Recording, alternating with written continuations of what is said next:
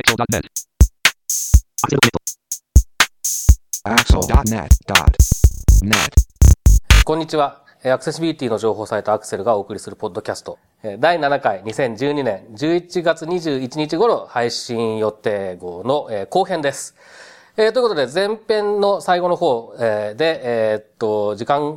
間だということで、無理やり切ってしまったんですけれども、その続きで、前編に引き続き、長谷川康久さんにもゲストにとして加わっていただいて、これから、長谷川さんが書かれた記事を、元にいろいろと話していきたいと思います。よろしくお願いします。お願いします。ということで、もう一度、おさらいをすると、11月の8日に、長谷川康久さんのクッドというブログの中で、コンテンツのアクセシビリティが未来を保証するという記事に、植木さんがとてもちょっと筆頭して紹介をということだったんですよね。はい、で、はい、その話をこれからいろいろとしていきたいと思っています。まずは、じゃあ、長谷川康久さん、この記事のざっくりとした内容について教えてください。はい。実はあまり覚えてなくてですね。今しかしですね、いやいや、これを書く理由が何かあったんですよね、実は。でしょう。書くきっかけが何かがあって、何だったかなっていうのを一生懸命思い出そうとしてるんですけど、ただまあ一つはっきりしてることっていうのは、やはりこう、ウェブデザインの世界って言ったらいいんでしょうかね。基本的にこうテクニック主導っていうところにはまあ数年前からはやはりこう一種のまあフラストレーションっていうものを感じていて、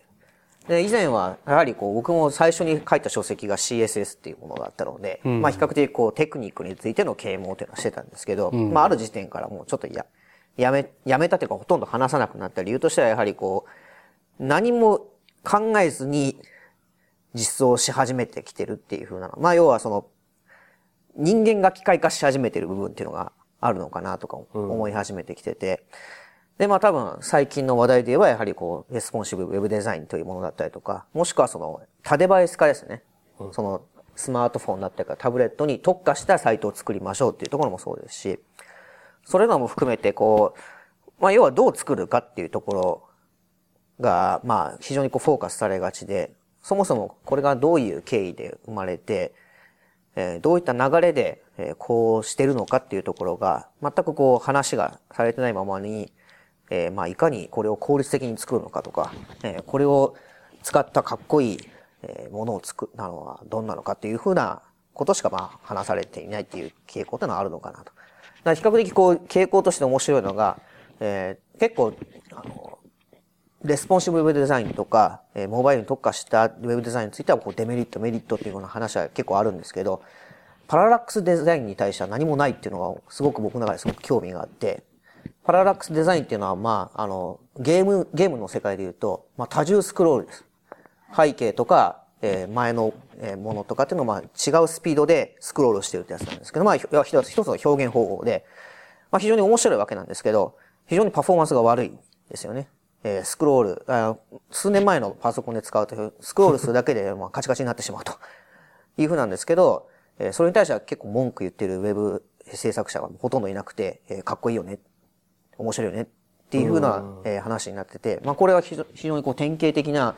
まあ本当に見た目主義というか、まあ制作主義、制作で面白いか面白くないかっていうところに走ってるのかなという風な気がしています。で、それのせいもあって、やはりこう本質ってものを失われつつあるっていうのはあるのかなとか思ってて、多分このコンテンツのアクセシビリティっていう話っていうのは、ずっと昔に僕もポッドキャストでその植木さんと、どこだったっけね、吉祥寺かどうかでね、井の頭公園で、そうです。2人でデートした時にこのですね。井の頭公園で撮ったんですか？そうです。すげえ。さすがにボートには乗らなかったんですけど、ね。けどボートを乗っているカップルを眺めながら、ね。あ、別れるぞ別れるぞとか言いながら見てたんでしょ、どうせ。それか俺たちどうしようとかね。うわー。ドキマキしながらね。井の頭公園の池の前で。で僕は手を触れたりもしたんですけど、いや俺にはとか言われてしまいましたね。まあそういう風なのもあったりもしたんですけど、まあその時からやはりこう情報のアクセスアクセシビリティというものに対しては、まあ、非常にこう、まあ、熱く語っていたという時期があったんですけど、やはりこう、今まさにこう、他デバイスかっていうところになってきて、やっとそれを考えないで作れなくなってきていると。昔はまあまだそのパソコンが中心だったので、逃げれたんですよね。そこまで考えなくても。それは多分、まあ、言ってしまえば CSS のデザインもそうだと思うんですよね。別にパソコンしか見られないとか、別にコードがどうであろうが、まあ、バレないしとか、壊れないしっていうものがあったと思うんですけど、まあ今はそう、さすがにそうはいかなくなってきたっていう状況で、まあ非常にこう、いい時期に、多分制作者にとっては非常に大変な時期には来てはいるというのはあるんですけど、ただし、それは同時に非常にこう、またもう一度こう、ウェブっていうものは一体何なのかというものを、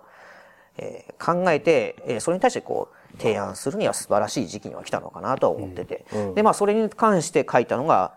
今回の話だったりもします。はい。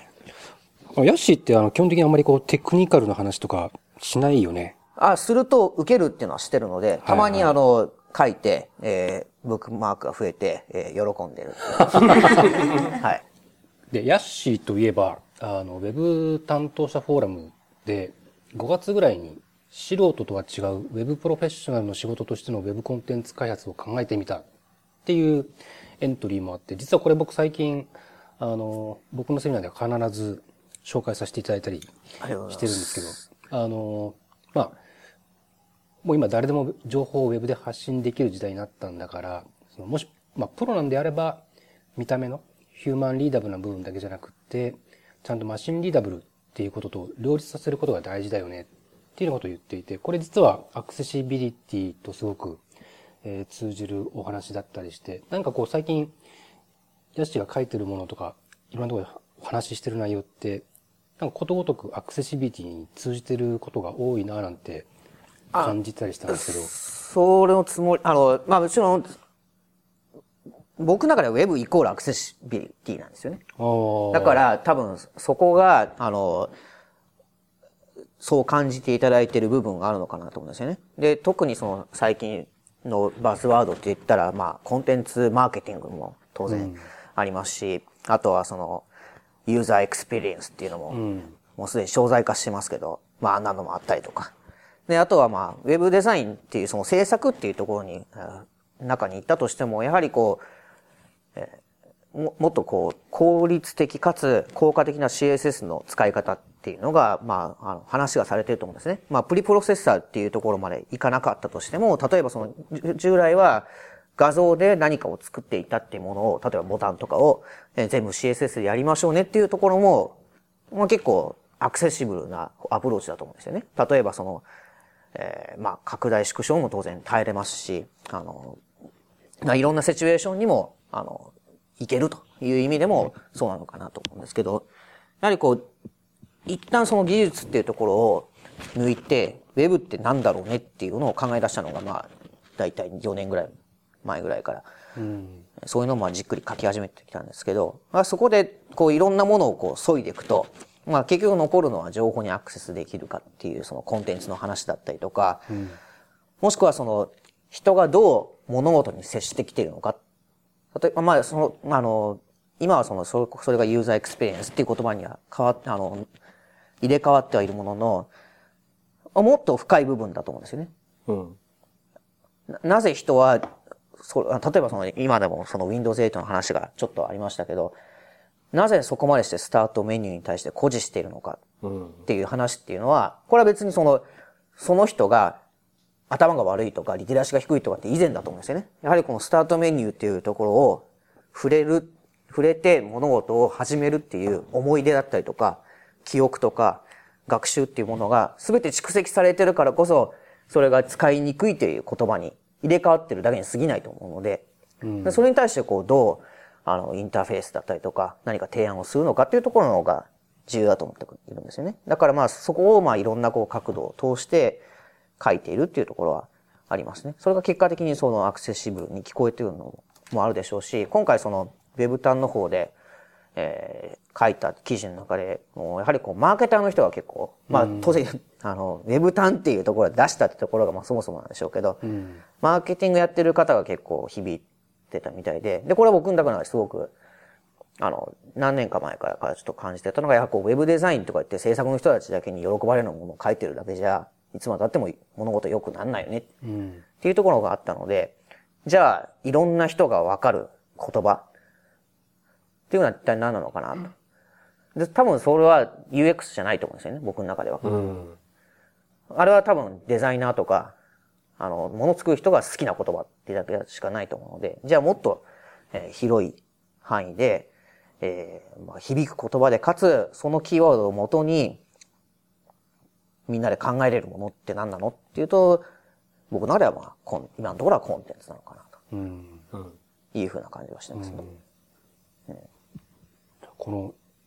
コンテンツのアクセシビリティが未来を保障するの最初の見出しが全ユーザーが特殊な存在っていう。これ、そうだよねっていう。本当に、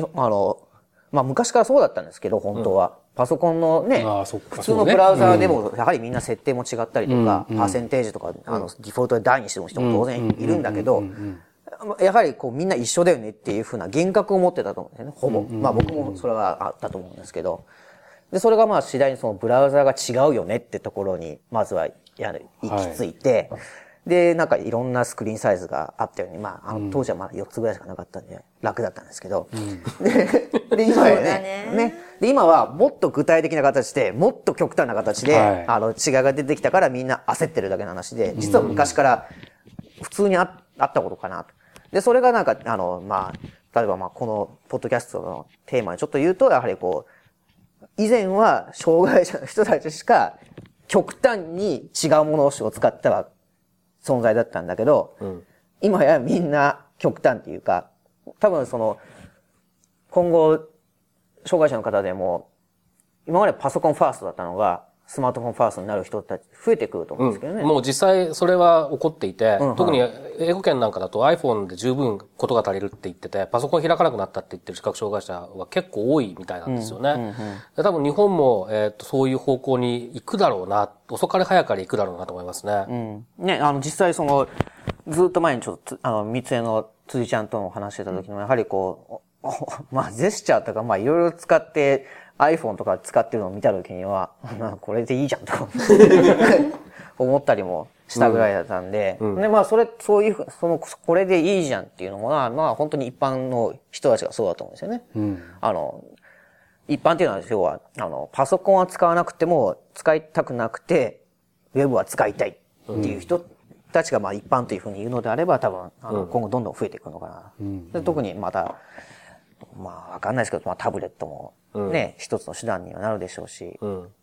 手軽さとか、まあ、比較的安く済むっていう意味では、やはりスマートフォンは非常にこうパソコンの代わりにはなるのかなと。で、その時に、パララックスとか言ってられなくねとか、あとはその、レスポンシブとか、あとスマートフォンサイトどっちにしようねとか言ってられないんじゃねとかって思うんですよね。そういう手法ばっかりの方、表現方法ばっかりの方に行ってる間に、なんか、まあ、全特殊ユーザーの人たちが、全然見れないんだけどとか、で、先ほどその、NVDA ですか？で、これがその、アップデートを3回繰り返してって、要はそれくらいのスピードで、利用者に寄り添ってないと、もうダメな状態になってきてると思うんですよね。いろんな意味で。で、だからこそ多分 Chrome も裏でこっそりもうバージョン23とかになってたりもするわけじゃないですか。だからそれくらいのスピードと柔軟性と、やはりユーザーのフィードバックっていうものを踏まえた上でのディレクションをしていかないと、やはりこういろんな人たちにいち早く欲しい情報を提供できないっていう風な状態になってきてると思うので、で、実際その、今最近多くのこの企業サイトも、わざわざこう、プロモーションサイト作るのやめて、タンブラーで情報発信とか、し始めてるっていうのも、やはりこう、1秒でも早くコンテンツを一人の多くの人に伝えたいっていうふうな思いから、まあ、そういうことを積極的にやり始めてると思うので、やはりそのスピード感に、まあこういったこう開発者もそうですし、我々、まあ私みたいなそのデザインをやってる人たちも、そこを考えて、まずいち早く出すっていうことを考えないと、やっていけないんじゃないかなとは、その、ブログの方の記事を読んだ時に思ったのが、まあ、コンテンツをとにかくちゃんとするっていう、その部分に関しては、まあ、ある意味、僕なんかの視点からすると、まあそうだよねっていう、その特に新しい話でもないというか、そうですね、うん、新しい話でもない。まあ、もう正論ですっていうだけなんですけれども、うん、で、その中で、あの記事の中で、確かにそうだなと思ったのが、その、完全なものを目指しても、なかなかうまくいかないので、できるところからやっていけばいいっていうような、意図の、文章がちょっとあったように記憶してるんですけれども、はい、まさにそうだなと思っていて、その、例えば、このアクセルのサイトとかも、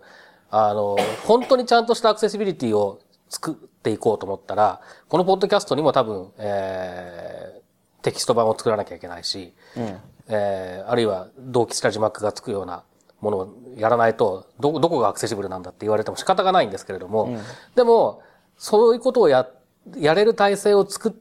るために、時間やお金をかけるよりは、まず、ちゃんと伝わるところには確実に伝えていきたい。で、そこから、うまくいけばもっと広げていけるように、そういう、できることを後でもいいからやっていけばいいっていう感覚はあるんですね。うん、なので、そこの部分は、結構みんな最初から完璧なものを目指しすぎて、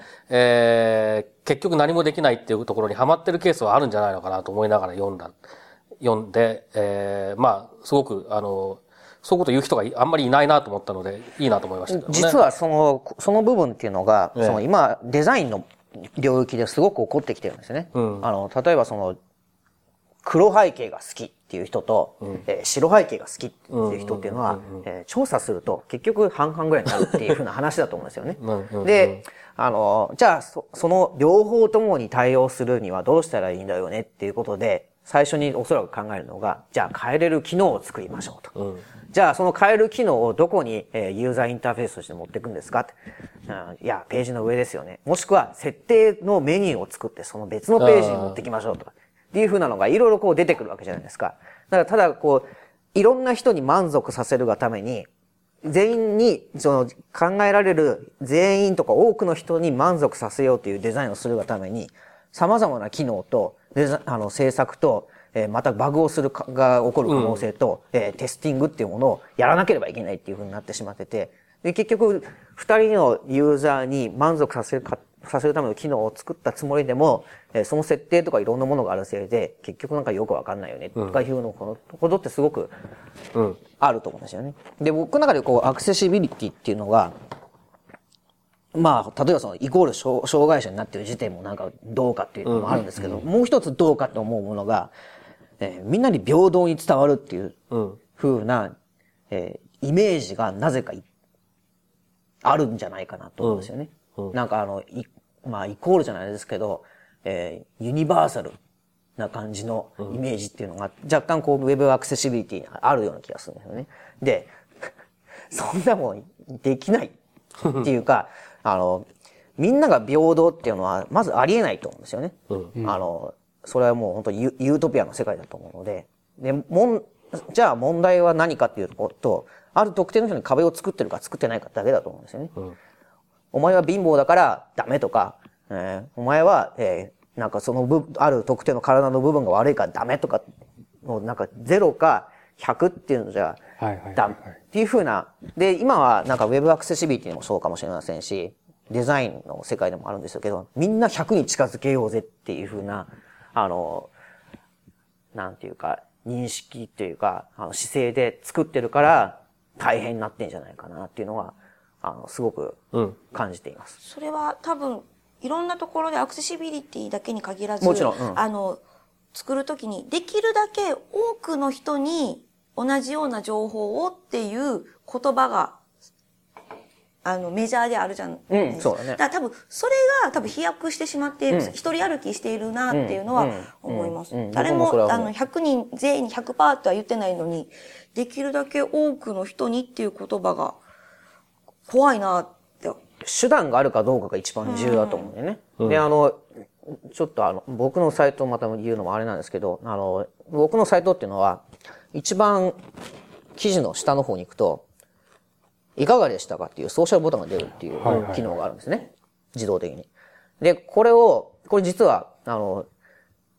々とまでいかなくても、これをすごく嫌うユーザーっているんですね。うん。うん。要は勝手に出てくるっていう。で、その意見というのは、すごくよくわかるわけなんですね。で僕もこれを作った意図っていうのはまあまあもちろんあるわけなんですけど、これにいちいち全部その一人、まあある程度のパーセンテージがあるからといって、そういう邪魔があるからっていうので一つ一つ聞いていったら、多分そこのサイトで何も芯がなくなるような気がしてるんですよね。もちろんそういった利用者のために、閉じたら、クッキーでこのサイトではこれを表示させないっていうふうな設定を機能としてはつけましたけど、ただまあやはりこうそれでもコンテンツっていうまあ一つの記事には問題なく到達はできるはずですし、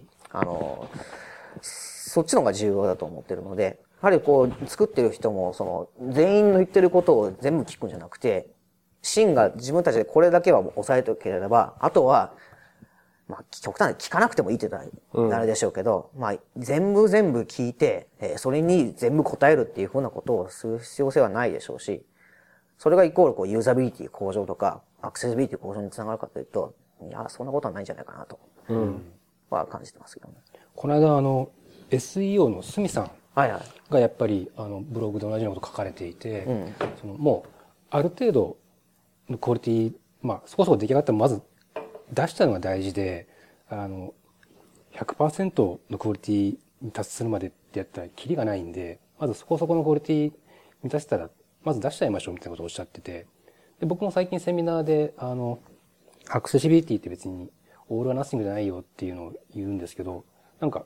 僕はずっとそれをセミナーで言って聞いたら、スミさんがこの間ポロッと SEO の話からそういうことをおっしゃってて、で今回ヤッシーがやっぱり同じこと言っててっていう、なんかその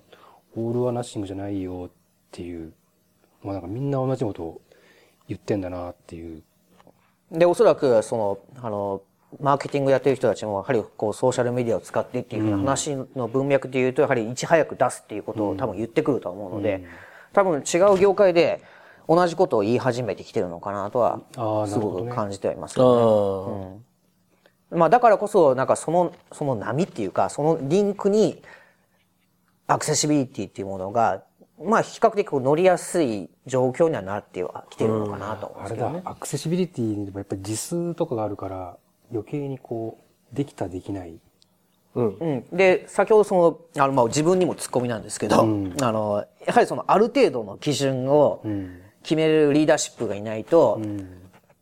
ある程度の水準ってやっぱみんな違うと思うんですよね、性格だったりとか経験だったりとかいろんな都合で、だからそれもあるので、やはりこうリーダーシップを取って引っ張れるようなまあ人っていうのがいないと、やはり今のこうまあ古い日本の組織だと多分みんな平等でっていう風なのが、例えばそのヤフーは古い企業さんちょっと申し訳ないですけど、ヤフーのトップページって左側に全部部門があるんですね。で、一般ユーザーからしてみれば、あれ全部並んで必要性って全くないと思うんですよ。けど、おそらく、やはりこう、企業としては平等に出していかないとっていう風なのってあると思うんですよね。で、これ別にヤフーさんだけじゃなくて、ほとんどの企業って、利用者視点っていうよりかは、企業がどう見せたいか視点っていうところが多いと思うんですよね。まあ若干自治体もそういうところがありますけど、やはりこう、サイトのナビゲーションを見ると、イコールそれが会社組織だなっていうのがすごくわかるところがあって、やはりそれがこう、やっぱみんな平等思考っていうのが多少働いているのかなと思うんですよね。で、インフォメーションアーキテクチャの世界でもそうなんですけど、やはりこう、あれは情報を整理するのが仕事じゃなくて、実は、情報のプライオリティを決める仕事だと思うんですよね。だから、なんか、その思考っていうものが、もっとこう、まあ、制作だけじゃないですけど、やはりクライアントの方にいかにこう、啓蒙していくのかが、やはり、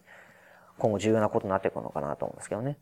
そうしないと、今の PC サイトをモバイルに持っていくなんて、まあ、不可能っていうか、ち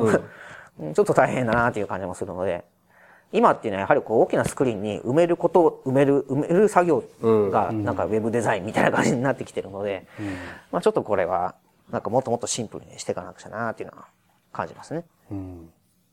その中で企業ブランディングっていうのを考えるって難しそう？いや、僕はそこがもうそれがコンテンツになってくるのかなと思ってるね。今っていうのがまたこれブログに書こうかなと思ってるんですけど、そのマーケティングだったりとかPR っていうところでブランディングを築きましょうっていう部分が多かったと思うんですけど、今はどちらかというと作っているサービスだったりとかプロダクトそのものがブランディングになっているっていう風な状態になっていると思うんですよね。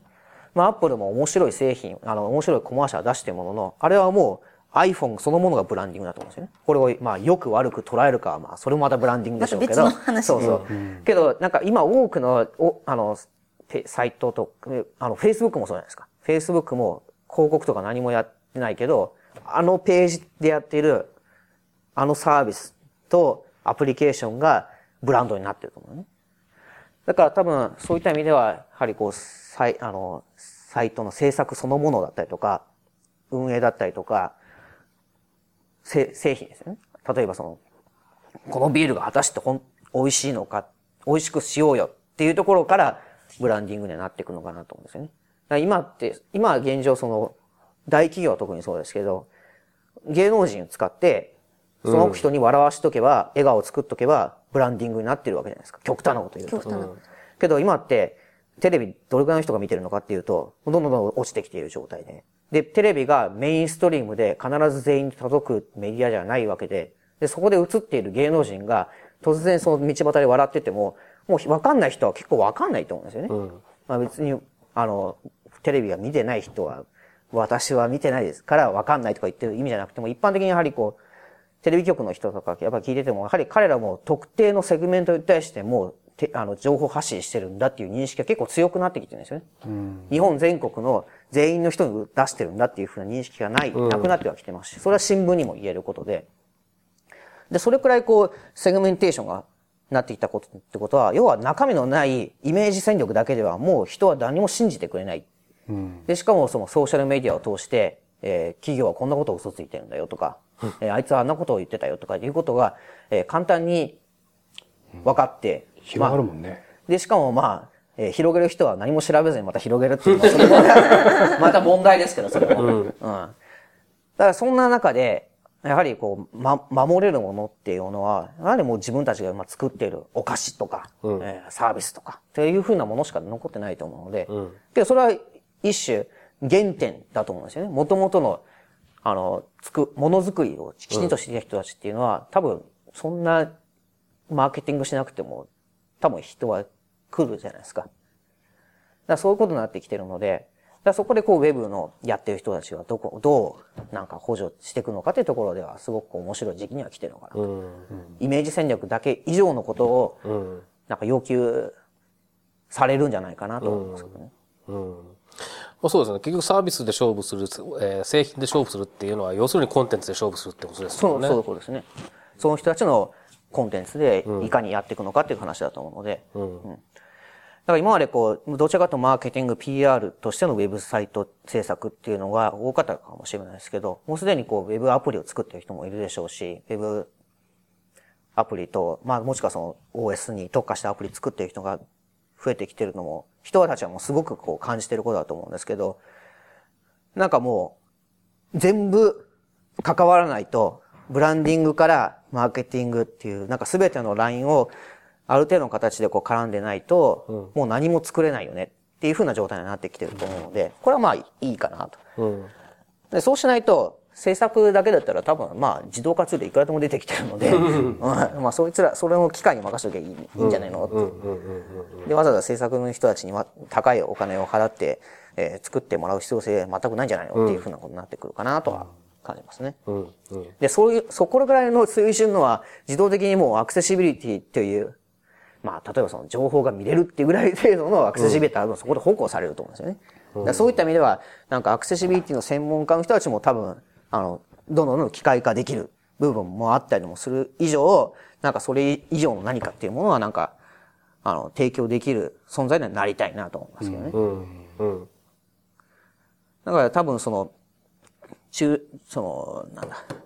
みんなのホームページでしたっけ？みんなのビジネスでしたっけ？Google のやつ。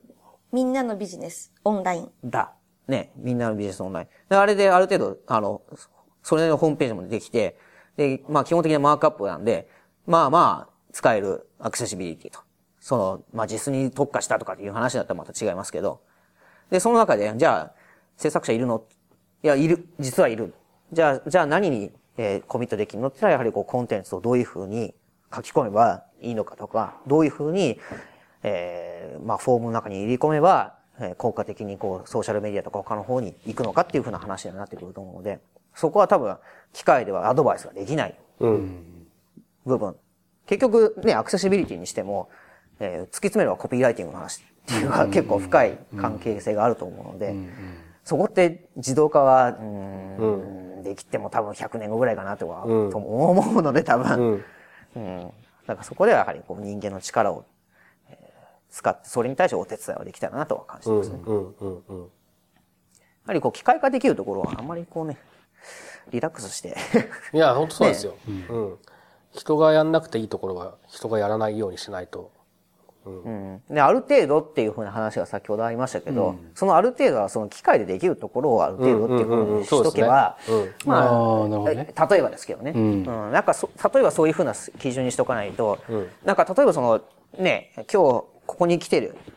人たちは、なんかある程度こう経験もあり、リテラシーもあるんで、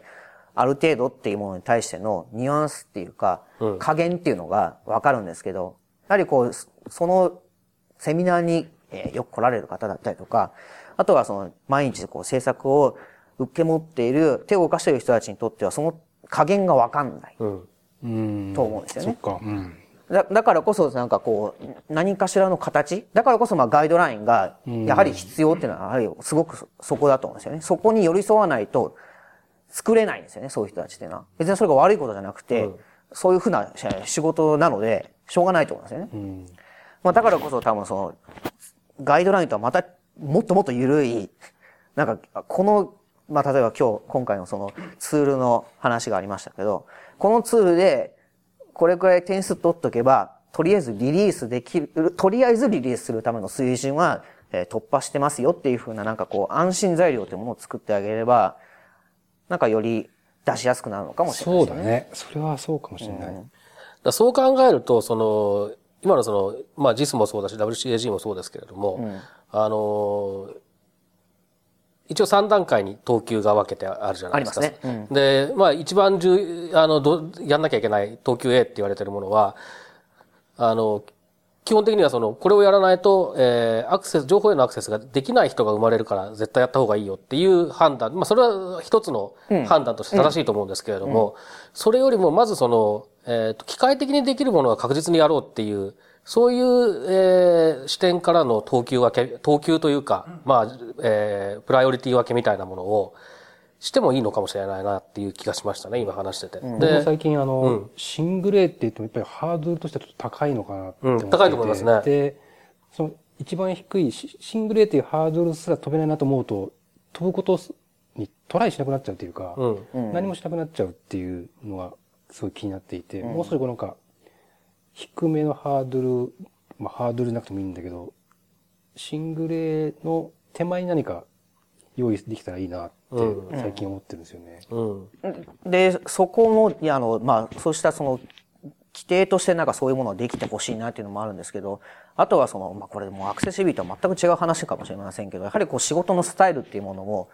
制作の方も、もう、柔軟性を持てるものにしておかないと、厳しいのかなと思うんですよね。今はどちらかというと、こう、ある程度もう 80%、90%、もしくは 100% 完成したものを納品して、ある程度こう、保守っていうふうな、まあ、お金をいただいて、ちょこちょこっとやれる仕事をやるっていうふうな感じ。これだと、もうアクセシビリティを最初に、シングルAぐらいまでやっとかないと、後々、まあ会社も持たないしとか、いろんなこう、なんか、問題が出てくると思うんですよね。やはりこう、まあ、敵視はしてないですけど、やはりこう、DTP 的な、完成したら納品っていう風なスタイルでやっちゃってるから、どうしてもこう、アクセシビリティも、なんか、頑張って、全ページとかいう風な話なのかなっていうのがあるんですよね。だから多分その、ガイドラインはもちろんその、いろんなこう、選択肢もあっても嬉しいですけど、やはりこう、制作者側も、なんか別の契約、方法。やはり先ほどその、もう、プロモーションとか、イメージ戦略だけのホームページ以上になるんだったら、やはりこう、あるべくこう、ビジネスと、のことを考えてコミットをしなくちゃいけなくなってくるとなると、やはりパートナーシップみたいな形で仕事をした方が、20% ぐらいのアクセシビリティで、リリースしましょうっていうふうなことが提案しやすくなるのかなと思うんですよね。パートナーシップであればそれは多分できる可能性はあると思うので。そうですね。保守契約的なものも含めて、まあ、長い目で やりましょうっていう話になれば、イニシャルリリースのところは、まあ、この程度で、次、ちょっと、これをやってっていうような、マイルストーンを作って、選票を引いてっていうようなこともできるでしょうから、やりやすさはだいぶ変わってくるでしょうね。やっぱりこう、今はこう、頑張んなきゃいけないっていう風なのが、あまりにも多すぎるんですよね。モバイル対応も当然あるんですけど、まあ要はまあ Windows 8を作りましょうみたいなもんだと思うんですよ。毎回。でなんかできたら Android を作りましょうになってほしいんですよね。今って Android って年に5、6回ぐらいアップデートしてますけど、やっぱああいう風ななんか小さいけど確実にこう進歩しているっていう風な、アップグレードをまあウェブサイトってものはできれば。なんかこう、来年の今頃にはシングル A に非常に近い状態になってるだろうね、っていうふうなことが、なんか、できるような気がしますし。多分そういうふうにした方が、さっきの話に戻りますけれども、なんていうんですかね、無理やり、というか、出せるものから出していくっていう話じゃないですか、結局のところ。で、それをやらないことによって、本来は伝わってるはずの人に伝わらないリスクっていうのが多分あって、で、そこを考えるか、それとも、不完全なものを出して、叩かれるリスクを考えるかっていう話だと思うんですけれども、多分そんな叩かれるほどひどいものにはならないので、どっちにしたって。だったら、伝わらない人が一人でも少なくなるような方向って何なのか。で、結局、アクセシビリティって、なるべく多くの人に伝えるって話なんだから、そことも矛盾しないわけで、まあ、やっぱりやれるところからどんどんやって、出せるところから出していくっていう方が、本質的には正しいような気がしますよね。だからそれを実現するためのその体制だったりとか、あとはそのガイドラインの、ものだったりとかっていう、なんかこういろんなこう方向で、変革とまでいかないですけど、やはりこう変えていかなければ、まあ、アクセシビリティ以前に、おそらくこう、まあ、とりあえずウェブ制作業界が自滅するんじゃないかなとは僕は個人的には思いますけどね。あまりにもきつくてとか、今のスピード感だったりとか、っていうものに耐えられなくなるっていうふうなことになりかねないので、やはりこう、いろんな角度から、なんか、変化っていうものを起こしていって、まあ、次第にこう、アクセシビリティっていうものも、まあ、じゃあ来年に向けて頑張ろうよっていうふうな、そうですね。なんかライトな気持ちで始めれば楽しいかなと思うんですけどね。さっき出てたその DTP 的アプローチっていうキーワードがたまたまありましたけど、結局やっぱりその出版系のなんかパターンを踏襲しすぎてるのかもしれないですね。それが僕の中ですごく面白いのが、すごく奇形な形で踏襲してるんですよね。実は出版ほどコンテンツ考えている業界もないと思うんですよね。出版だったりとか、あとパブリッシングですね。雑誌とか典型的にそうだと思うんですよね。やはりいかにこうコンテンツのことを、まあ、企画して作って、それにお金を投資して、で、それをこうきちんとこう、それに合ったレイアウトの設計をしてから実際のデザインに入るわけじゃないですか。けど、結構、ウェブって、まあ、後で変えれるし、とか、CMS あるから、とかね、とりあえず箱だけ作って、コンテンツを後でお願いしますって言うけど、コンテンツなんもなかったね、そういえば、みたいなことで、何かじゃなくて、なんかそこが、なんかコンテンツを大事にするってところをちゃんと DTP の世界からちゃんとこう継承してればよかったんだけど、なんか作り方の大まかなフローだけなんか真似て、変なことになってんじゃないかなと。なるほど。でも確かにそうですね。そこがなんかもったいないかなと思うんですよね。僕もちょっと若干出版社にいた時期があったので、やはりその時にやはりコンテンツのこだわりっていうか、まあそう言っちゃうともうなんかやはり